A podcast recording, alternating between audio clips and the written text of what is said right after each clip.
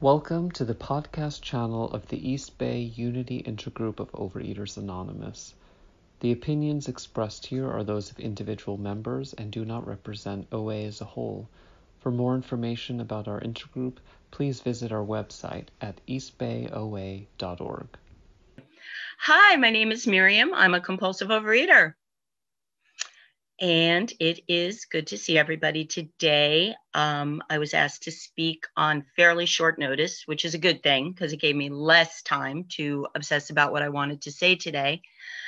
It was also a little rough to be asked to speak today. Normally, I love to just come in and be showtime and on, and everything's awesome. And here's my fabulous program, and um, everything's hunky dory everything's not so hunky dory right now. Um, and that means I need to be honest.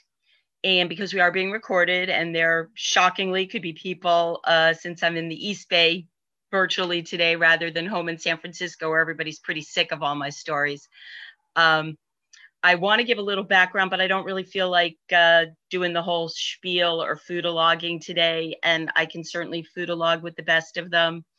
Um, I'll give you a few stats. I'm 56 years old. Um, I was originally in program in New Jersey in the early 80s when you walked in and they handed you gray sheet. And if you went one tablespoon over your salad oil allotment, you started counting days again. And you got a sponsor and you did everything your sponsor said. And that was how it worked. And that worked for many, many people, including at one point my father. I have the pleasure of being a second generation compulsive overeater. So I uh, got this disease both through nature and nurture and my own insanity. I never had the opportunity to not know what an addict was, to not know what compulsive food behavior looked like. Um, we had locks around the refrigerator because if the refrigerator wasn't unlocked, there was a chance was unlocked. There was a chance we would wake up to no food in the house. I had a father who uh, was 300 pounds many times in his life, and we had a tailor who used to call him Murray the Ripper because he was always splitting his seams. And that same father taught me that the most important thing in life was not being a compulsive overeater and not getting fat. And all those things happen. But cutting to some of the chase, I'm going to quote from a little bit of the literature and then really talk about what's going on now and what recovery looks like today. Uh, from page 16 of the big book, an alcoholic in his cups is an unlovely creature. And for me, in my cups can mean in the food, or it can mean in the diet obsession. I am no less lovely when I'm glaring daggers at everyone around me who can eat what I can't eat, or when I am starving myself and, you know, completely in the throes of low blood sugar, or when I'm stuffing my face and numbing out everything in the world and have nothing to give anybody. So in my cups, I'm either on a binge waiting to go on a diet or on a diet waiting to go on the binge. Those though that was my life prior to this period of recovery. And when i was sort of in the program in the 80s that was still what i was doing. I never got to a place where a food plan wasn't really just a diet with you know some god around it um, in, lieu of the whole foodalog, I always just like to quote from uh, step two in R12 and 12. And this is why I love the fact that while I am a big book thumper, I also love that we have our literature, which speaks in our language about the particulars of our disease. And uh, I'll just quote from the beginning of, of step two under the compulsion to overeat, many of us have done things no sane person would think of doing. We've driven miles in the dead of night to satisfy a craving for food. We have eaten food that was frozen, burnt, stale, or even dangerously spoiled. We have eaten food off other people's plates, off the floor, and off the ground. We have dug food out of the garbage and eaten it. We have frequently lied about what we have eaten, lied to ourselves and to others because we didn't want to face the truth about what we do when it comes to food. We have stolen food from our friends, family, and employers, as well as from the grocery store. We've also stolen money to buy food. We've eaten beyond the point of being full, beyond the point of being sick of eating. We have continued to overeat, knowing all the while we were disfiguring and maiming our bodies. We have isolated ourselves to eat, damaging our relationships and denying ourselves full social lives. Because of our compulsive eating, we have turned ourselves into objects of ridicule and we have destroyed our health. Then, horrified by what we were doing to ourselves with food, we became obsessed with diets. We spent lots of money on weight loss schemes. We bought all sorts of appetite suppressants. We joined diet clubs and fitness centers. Check, check, check, check, check, check, check, check, check. There is none of those things that have not applied to me at some point. And um, I can just, like, sometimes if I just want to make it even shorter than that, I came, I saw, I binged. And in 2013, I dieted myself to my top weight, um, which was 191 pounds. I am five foot three and a half. It weren't pretty. I know for many of you, you could look at me and say, hey, that's nothing. I know many people have exceeded that. And my brothers and sisters on the, you know, bulimic and anorexic side would maybe even also find that a good thing. But for me, 191 pounds on my five foot three and a half body at the age of approximately 49, uh, that was rock bottom. Uh, and I lost a lot of weight the wrong way. I went into full blown, if not anorexia, then certainly compulsive exercise, compulsive dieting, uh, restriction via just the worst behaviors of my life. Really did a number on my health to the point that my gut was a mess. I was essentially living on diet soda, sugarless gum, and lean cuisine. And then, as with all diet behavior in my life. It stopped working. I took the first compulsive bite and many, many, many, many first compulsive bites. Um, I was in Hawaii with my husband, very happy. It was a wonderful time. I had just gotten a new job and I was really excited, and there was no reason to binge. And we went out to dinner and they offered me some rolls.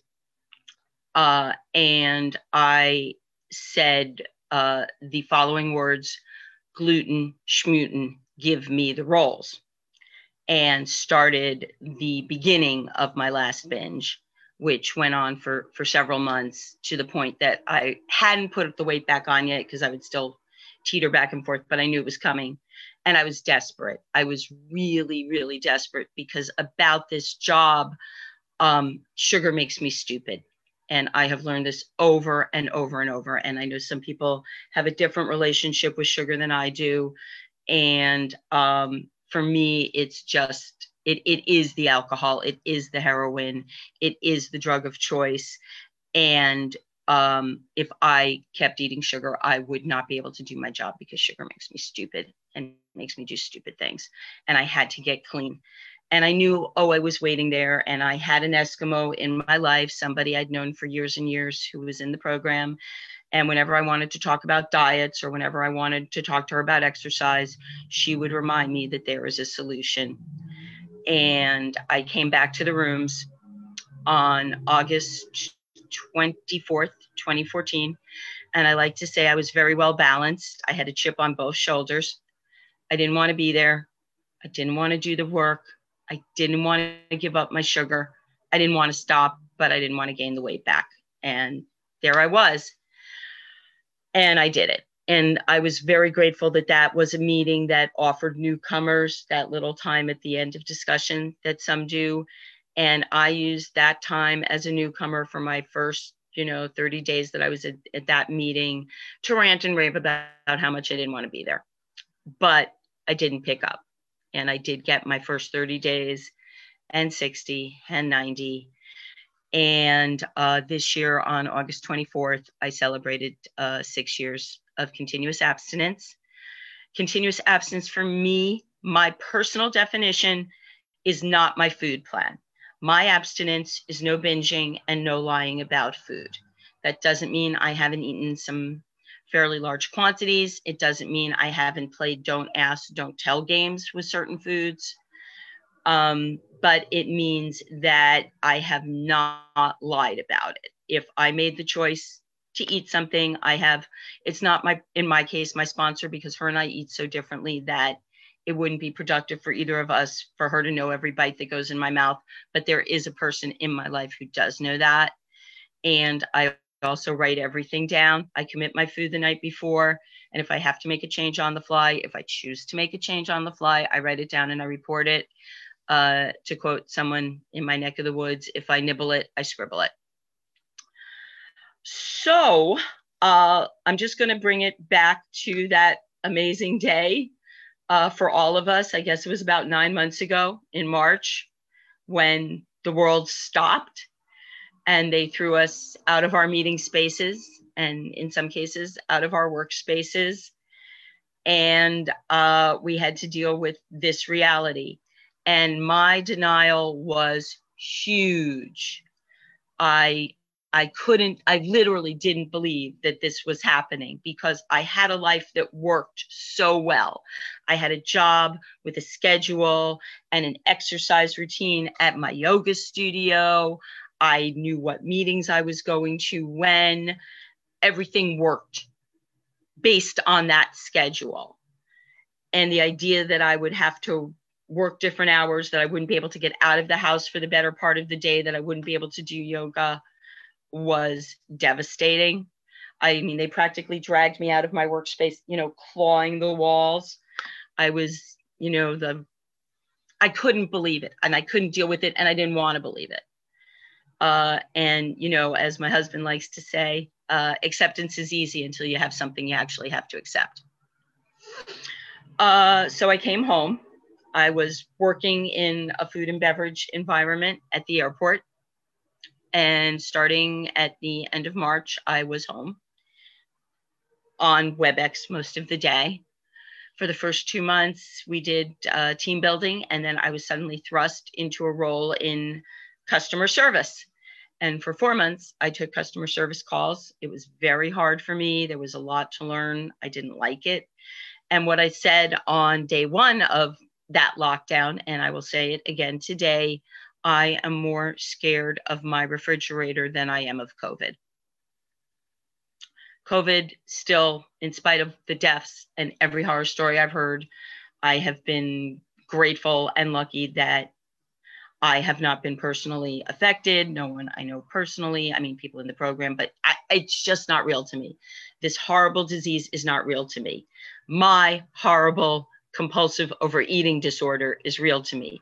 My refrigerator in that kitchen, you know, less than, you know, a minute away from here is real to me. And when I, you know, some people sometimes say, well, how do you know you're binging? You know, what does a binge look like? And to quote uh, a Supreme Court justice, it's like pornography. You know it when you see it. And I know I'm binging when I'm going back and forth and back and forth, and then maybe out to get more, and then replacing what I ate. Uh, when they talk about the lying, I am certainly one of those people who would eat the pint of ice cream and then get another ice cream and make sure it was eaten down to where that pint had been. So nobody would know that I had eaten the rest of that pint. Um, I've done all those things, and that's what binging would look like to me. And I was able to stay home and not binge by the grace of God, by this program. I'll talk about tools, I'll talk about Zoom meetings. I hated Zoom meetings at first, I still find them a little awkward.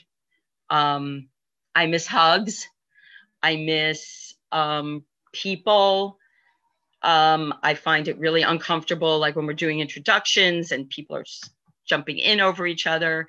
It just drives me crazy. I have misophonia when people are saying, uh, you know, I put my hand and everybody's slightly off sync. I have to mute it because I can't, just my head wants to explode. But the bottom line is, I went to meetings. I went to meetings every day. Sometimes I went to multiple meetings and multiple fellowships every day. Um, I did what it took not to march back and forth to that refrigerator. Um, I am blessed with a wonderful sponsor. I got my sponsor about a few weeks into coming back.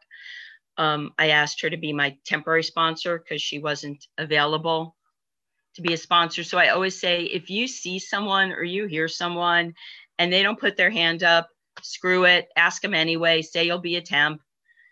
You'll, you'll only ask them to be a temp because I asked her to be a temp and we're together five and a half years later. And it doesn't have to be someone who has a perfect program, who has a perfect body, who is your exact equal. My sponsor is somebody uh, who had a very different path than me. She, her path involved, you know, anorexia and bulimia. That's my five. Wow. See, um, so she and I, I don't necessarily talk to physically to her every day. I leave a message for her every day. Early on, she discovered that I was still indulging in compulsive exercise. I would go to the gym and then go to yoga, or I would uh, do a run and then lift weights. And she heard, and, and I tried to sneak that by her like that was no big deal. And she has an excellent bullshit detector. Get yourself a sponsor who has a good bullshit detector because um, I don't know about you, but I am the queen of bullshit. And she was like, whoa, whoa, whoa, whoa, whoa, whoa. So now I uh, bookend my exercise.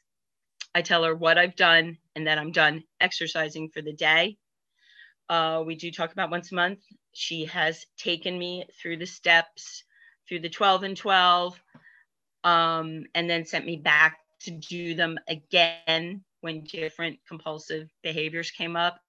And the last thing that I want to say to get real current in the brief time I have left is that uh, Tradition 10, Overeaters Anonymous has no opinion on outside issues, hence the OA name will never be drawn into public controversy. OA has no opinion on outside issues. Miriam has lots of opinions on outside issues, including, you know, good food plans. And um, I'll, I'll just in general say current events, politics, and those opinions have been driving me batshit crazy uh, for approximately the last two months.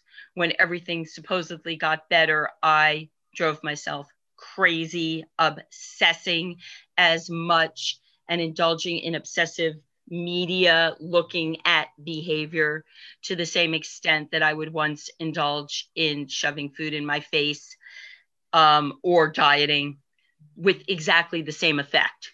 I spent Thanksgiving Day doubled over with a case of vertigo uh, that I tried to go to work with, by the way, because I was so obsessed with current events that I would stay up all night. Um, I had exhaustion, and when I'm exhausted, I'm very prone to vertigo. So I am fully capable of indulging in compulsive behavior that has nothing to do with food, but is equally part of my disease. And again, God bless my sponsor. She sent me back to specifically step uh, 10, prayer and meditation. I have a God box just out of frame there that includes uh, pictures of many deities um, because, you know, um, I'll take help anywhere I can get it. Uh, you know, Jesus, Buddha, Krishna, Ganesh, St. Anthony, St. Michael, anyone you got, you know, why have one imaginary friend when you can have many? Um, and I'm not saying that anybody's higher power is an imaginary friend. I'm just saying I will embrace any tradition at any time that will help me. And um, my meditation practice had gone right out the window. Um, and I had a meditation practice that was sort of centered in my yoga practice and the Shambhala tradition. And what I've done to reinvigorate that is just gone to the interwebs. I've downloaded Calm, um, and I'm currently doing different guided meditations to just try and get some focus back into my life. And I will finish up with the last one or two minutes to say hello, newcomers, if you're out there. And also remember, today is 12 12 day. Um, so, to anybody who's in relapse, in the program or has had many years in the program and feels that you're struggling right now with body image, with how a benevolent higher power lets bad things happen to us, or whatever it is that makes you feel that the program's not working or you're not working the program or you're unworthy. Um, we are all children of God. Anyone can work this program. An alcoholic in his cups is an unlovely creature. And whatever you're doing that's making you feel like an unlovely creature, and I have felt that as recently as this morning, you don't have to do that anymore. Um, your higher power loves you even if I've never laid eyes on you before, if you're in this program and you're suffering with this disease, I love you.